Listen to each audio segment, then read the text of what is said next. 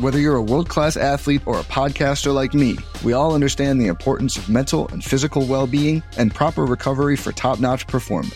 That's why I'm excited that Unifyd Healing is sponsoring this podcast. Unifyd Healing is a new and super innovative global network of wellness centers powered by Energy Enhancement System, or EE System. If you haven't heard of the EE System, you'll want to listen up. This technology promotes wellness, deep relaxation, purification, and rejuvenation. At hundreds of locations across the globe, access to a center is easy and affordable. Interested in experiencing the EE system technology for yourself? Go to unifydhealing.com slash bluewire to learn more and find a center near you. That's U-N-I-F-Y-D healing.com slash bluewire. No material or testimonials on the Unifyd Healing website are intended to be viewed as medical advice or a substitute for professional medical advice, diagnosis, or treatment. Always seek the advice of your physician or other qualified healthcare provider with any questions you may have regarding a medical condition or treatment and before undertaking a new healthcare regimen, including EE system.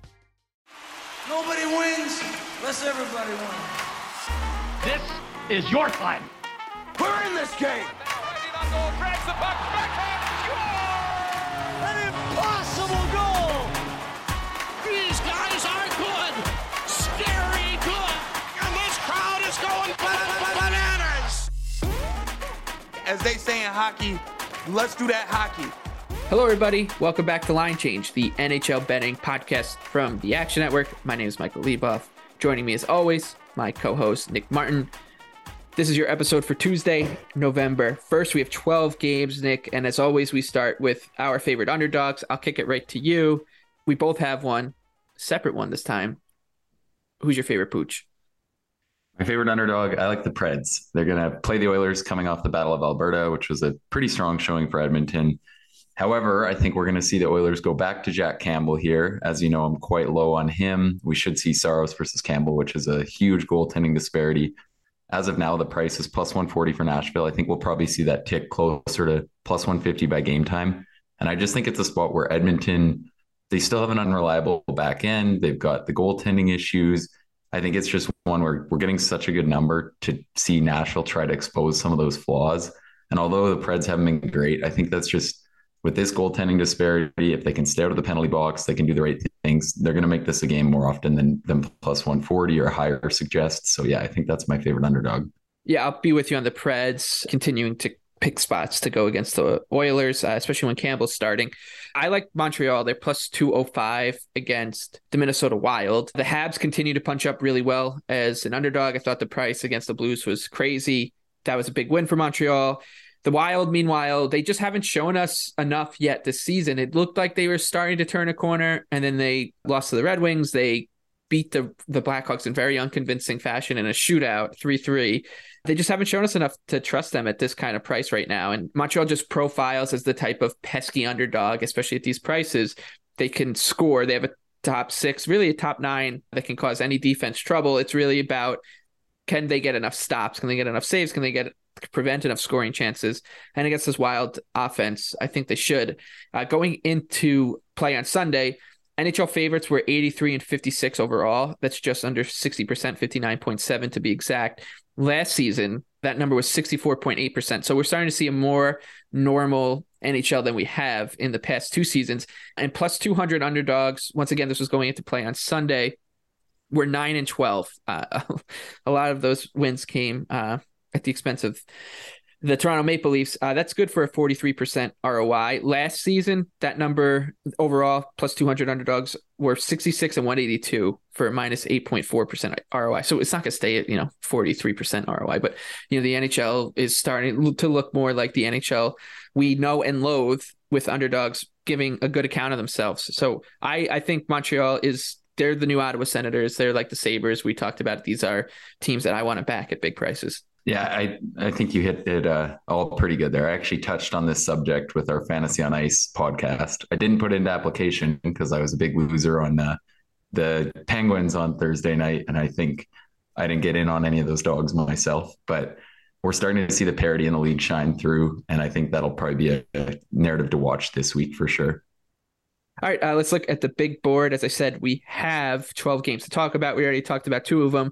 We have two that we will dissect in our top shelf bet section. Those are our favorite bets. So we'll start with the Flyers. They're two to one at Madison Square Garden. The Rangers minus 240. The over under here six. The Rangers went through it a little bit last week. A couple of uninspiring losses, Blue Jackets, Sharks. Then the Islanders, where Sorokin was the difference against Halak. And then New York, the Blue Shirts went to Dallas. They got a win. And then they went to Arizona, got a win. So it does seem like people are just expecting that the Rangers have normalized here, and this price reflects that. I think it's a little high, just given what we've seen out of the Rangers so far, and given what we've seen out of Carter Hart so far. If Hart is in net, I know the Flyers are on a back to back. That's the first leg. They play Toronto the next night and in Toronto. So if Hart starts, I think Philadelphia is worth a sprinkle here. Yeah, they'd be my lean for sure at these prices. I do think we're going to see New York kind of surge back. They had that strong back to back. I thought they played pretty good versus Colorado in a well played game.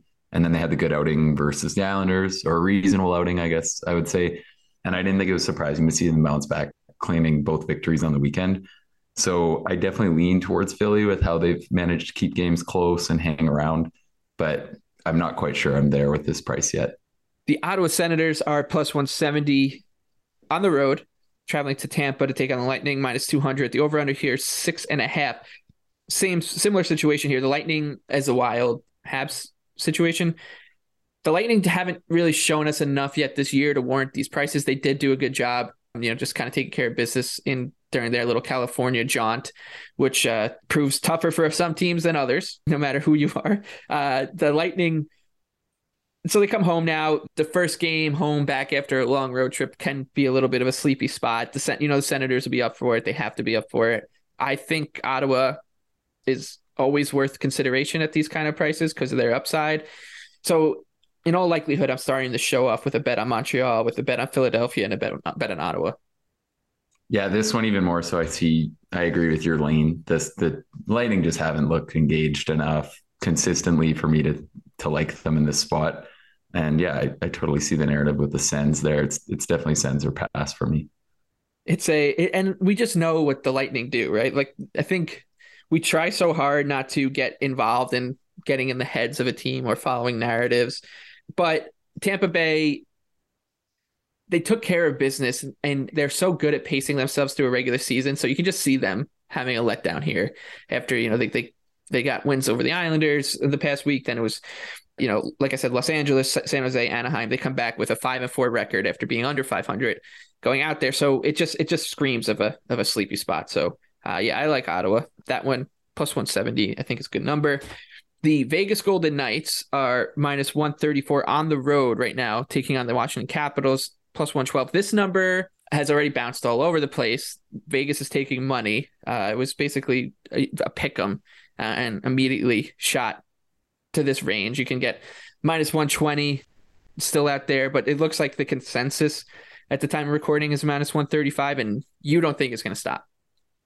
No, I think by game time we'll for sure see most sites up at around minus 140, minus 145, especially with the Caps injuries to Oshie and Carlson. And maybe if the Capitals don't have such a strong game tonight, I actually loved Vegas at opening, but I could see these prices perhaps getting further than where I would still play this. I think people will probably overvalue the Carlson absence to an extent. He has been horrific this year. I think he's rightfully been the Caps whipping boy in every game because all he does is turnovers at the blue line, two on ones coming the other way. The offensive upside's just getting outweighed badly by the defensive side of things. So personally, I think that one will be overvalued. The Oshie absence uh, is obviously a problem as well, but I think a lot of Caps fans do like that uh, Connor McMichael is going to draw in for both games. With that said, it's a great spot for Vegas catching the Caps on a back to back. And Vegas have just been playing really good. They've played to an expected goals for 60.5%. We saw them absolutely dominate Winnipeg last night. And I think this is just one. Vegas are a legitimately good team this year. They're better than the Caps by a decent margin. I was surprised it opened this close. I think it'll maybe close outside the threshold, as I said. But yeah, it's it's a good spot for the Knights for sure. The Boston Bruins, they are running away with the NHL. Give them the cup now. They're minus 105 on the road in Pittsburgh, minus 115. The Penguins coming back after getting pummeled in a jaunt around the Pacific Northwest. The over under here six and a half. Pittsburgh went on this road trip as with one of the best records in the league. They were what four one and one. They come back and uh, I think they're four forward two or something. So it's it's uh, ugly for Pittsburgh right now. Is this a buy low spot on the Pens or just something you're not interested in? Yeah, for me, I'm just not interested. I I think the Pens might bounce back, but I was obviously very wrong on the Penguins with the Canucks spot. I thought that sounded like a great outing. It sounded like they're going to be very ready to go. Had an up tempo practice the day before. They're healthy, healthy enough rather. They should be able to take advantage of a thin Canucks roster, and they didn't. It was obviously a tough 5 1 loss. And I think with how strong Boston has played so far, it's just, I'm not really seeing the value with the Pens here.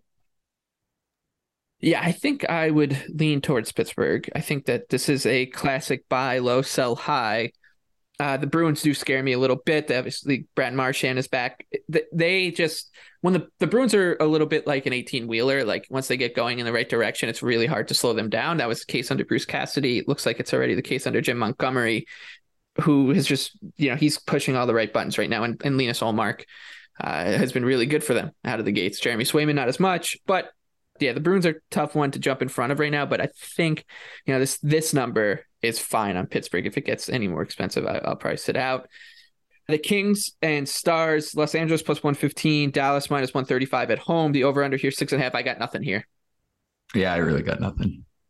All right, let's skip it. Uh, Kraken plus one eighty five the Flames minus 215 at home at the Saddledome in your backyard. The over under here six. This one, it's tempting to go with Seattle, who I think are playing just generally well. Like they're playing like a team that should almost kind of like where the Winnipeg Jets ended up last year. And I know Winnipeg was a bit of a disaster, but like in that kind of you know fringe playoff race, like where you can see like or the Canucks, you can just see them in that you know they'll they'll hang around and maybe fall off towards the end, and and that's good enough when you're dealing with these kind of prices, right? Like like that's how this team strikes me right now. It comes down to the goaltending. Martin Jones played really well and has been decent uh, relative to what Martin Jones usually plays like. So there's a lot here. The goaltending mismatch is scary. Like I trust Martin Jones as far as I can throw him, but it's it's Seattle or nothing. Uh, yeah, even against a great team. Yeah. For sure. And Seattle, they've been generating a lot of chances. They've been controlling play at a really effective rate. And, you know, they don't really have that high end talent. But when you look at this roster, it is a deep team. Like, it's really not surprising that Shane Wright is not even getting in a lineup. He's not getting minutes because, yeah, like I said, they're they're skating a ton of talent. Their top nine is really deep right now. They've got a third line of Jared McCann, uh, Yanni Gourde, and Brandon Tanev. Like when you look at that, that's better than a whole lot of teams. And I think they're still maybe getting a little undervalued because of how last season went. I don't know. Personally, we've talked about it a lot on this pod, like high on the crack And I think they're going to continue to be underrated, especially if they get any kind of useful goaltending. So yeah, I think Kraken or pass for me. It's a shame we didn't talk about this one right at the top. The Florida Panthers are minus 265 traveling to Arizona State University's Mullet Arena to take on the Arizona Coyotes plus 225. The over under here six and a half. My Coyotes at home system is 0 2. One loss in overtime. The other one was a one goal loss to the New York Rangers, though. So I'm not, and that was Igor Shesterkin in that. I'm not too discouraged. And, and we've talked so much about this Florida Panthers team. They are flawed uh, with a capital F, especially with Aaron Ekblad out. The defense is leaky. You don't want the Coyotes to get into a, a, a game where they're trading scoring chances with a team like Florida because they'll lose that game way more often than not. But they should get some looks here considering how Florida's playing defensively. So, or or the the defense they're rostering. So, I, once again, there's a lot of big dogs on the slate. This is an auto bet for me. I've committed to the bit, so I'm on Arizona. I'll let you give the more kind of reasonable approach here. Yeah, I think uh, Florida flood, like you said. I don't know if I'm entirely there, but I can definitely respect the take. I'm not going to be on the Panthers. I think one note that I'll slide in for DFS guys, for player prop guys, uh, and I know a ton of people have been on this. It's not a hot take by any means, but Brandon Montour is up on the top power play unit now with the Panthers. Uh, they should score a reasonable amount in this spot. And if, if the lines hold where they have been, I think Montour is a great guy to target in some player prop action. And, and one just other thing I should note about Florida is their defensive metrics actually aren't bad. It's just I don't think they're going to hold uh, because of the like how thin their blue line is. Obviously, Paul Maurice plays that kind of style, so some improvement was probably to be expected. But uh, yes, just don't trust them or the goaltending, uh, which is kind of high risk, high reward. All right, before we get to top shelf bets, we'll close with Ducks uh, plus one fifteen in the Shark Tank minus 135. The Sharks are. The over under here six. I think this is probably a little expensive on San Jose. It's just it's an ugly one, man. So I'm I'm not gonna get involved with the, such a busy slate. Yeah, I don't need to bet on that game or watch that game. So let's just move past that. Yeah, we tip we just tip our caps to the Ducks for their win uh, over the the Leafs and move on to top shelf bets. Our favorite bets uh, for Tuesday, the first of November. Top shelf where mama hides the cookies. I'll let you go first because I'm thrilled to see where you're going.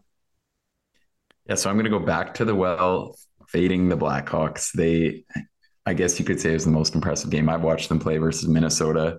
With that said, they still got some pretty good breaks. Eriksson kicked the post right before uh, Athanasiou's goal. Then they still went on to blow that lead 30 seconds later and ultimately lose in a shootout. The play hasn't been very encouraging analytically. They're sitting with about a 45% expected goals for rate, which is similar to the Islanders. However, the Islanders have played a much tougher slate of teams. They've already played the Panthers, Lightning, Panthers again, Rangers, Hurricanes, Devils, and Avalanche. All of those teams are going to be really good this year, I think. And I think kind of just how tough that slate has been is maybe hiding that the Islanders are actually playing quite good. They had a really impressive week. Obviously, that comeback over the Avalanche was uh, something special for that group. So yeah, I think this is a good spot for the Islanders to just get, collect two points they need. They're not going to look past it.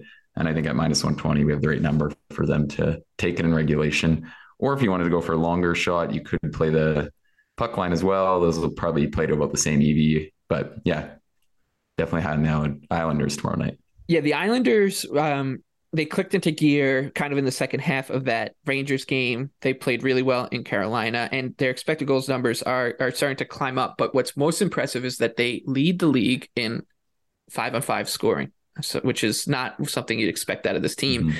And when they have Ilya Sorokin in net, which they should tomorrow without any scheduling wonkiness, yeah, I mean it's it, they should be able to get separation against the Blackhawks on Tuesday. I, I, I think the Islanders are are the right side there. My favorite bet in that game though is Matt Barzal anytime goal scorer plus two sixty. He's yet to score. He's going for the reverse Cy Young. He's got ten assists in nine games, but he leads or is tied with Noah Dobson for the team lead in shots, twenty five shots, and he's playing really well right now. He's the pucks uh, on his stick a ton. He he's he's got a lot of freedom in the offensive zone under Lambert to kind of just operate and, and be like I like to compare him to almost like Andrea Pirlo from if you're a soccer fan from the Italian national side. He he's just like pulling the strings and he's getting shots off and he's getting shots too. So he's he was plus 260 to score on in the Islanders last game against the Avalanche. Anything around that number, I think you might even get a little higher because he hasn't scored yet. Uh, is worth it. And you know, if you if you throw together like goal scorer parlays, I think and, and you're looking for someone to add some value to it, uh, Barzal at a at a good number.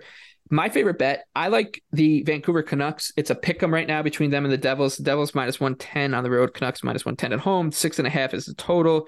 Devils on the road, they've ripped off six out of seven, I believe, right? They're six, six and three. They started the season 0 and 2. Uh, they're playing incredibly well. You look at the advanced metrics, New Jersey, nobody's even close. Like they're they're ripping a 69 0.4% expected goals rate. Their high danger chance rate is like around 70%, a little higher than 70%. Uh, that's like eight to nine points higher than everybody. That's great. They're playing well. Uh, I definitely underestimated them, but it's going to come back down to earth. And the goaltending is still a concern. Vitek Vanecek's in good form, but it's he's just not you. I mean, you know better than anybody that he's not going to be someone that you can just say is going to from this point on play at this level. Uh, so I think there's uh, with the goaltending mismatch of Vanacek or Blackwood against Demko, the Devils are just going to be inflated here. I, I could see this number getting better on Vancouver, so you might want to wait as because the Devils took a lot of money in that Avalanche game.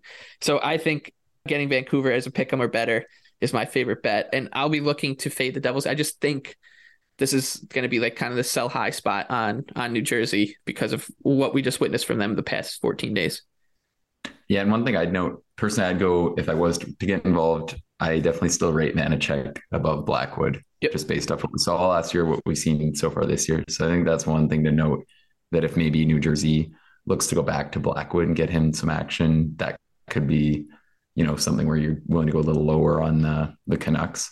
And yeah, like just to touch on it from the perspective of the Canucks, like it definitely does seem like they've stabilized the ship. They had that excellent game versus Pittsburgh, which Boudreau I mean, it was obvious we didn't need Boudreau to say it, but it was by far their best effort of the year. They might get Quinn Hughes back for this game, so that's a huge boost to clearly their greatest weakness, which is the back end. I'm not sure if Bear will be ready either, but I think that was a great addition worth touching on because I do think like for them that he's an upgrade on arguably like three of their defenders. So while you can say whatever he did move the needle in Carolina, they have some horrible depth back there. So that is kind of, you know, an area where I, am excited to see Bear. I like the guy. And uh, yeah, just from the perspective of a team I like to cheer for, I'm excited to watch that one for sure. Yeah, I think that Ethan Bear note is, is well worth it because he got lost in the shuffle in Carolina because just look at what Carolina does. Like like that blue line, every it's deep and everyone has these like kind of hyper specific roles, and he just didn't fit. So yeah, the, it was a shrewd move by the Canucks to get him. Uh, and I know the Canucks have won two in a row, but the, the market's still kind of sour on them. The, the the media is still pretty sour on them. So it does scream like buy low, sell high here too. So it's the Canucks for me, the Islanders in regulation for you as your best bets, and then of course our underdogs, the Montreal Canadiens and Nashville Predators. And with that, we'll wrap up uh, another episode of Line Change. Uh, for Nick Martin, I'm Michael Leboff, and we wish you the best of luck with all your NHL bets on Tuesday, November 1st.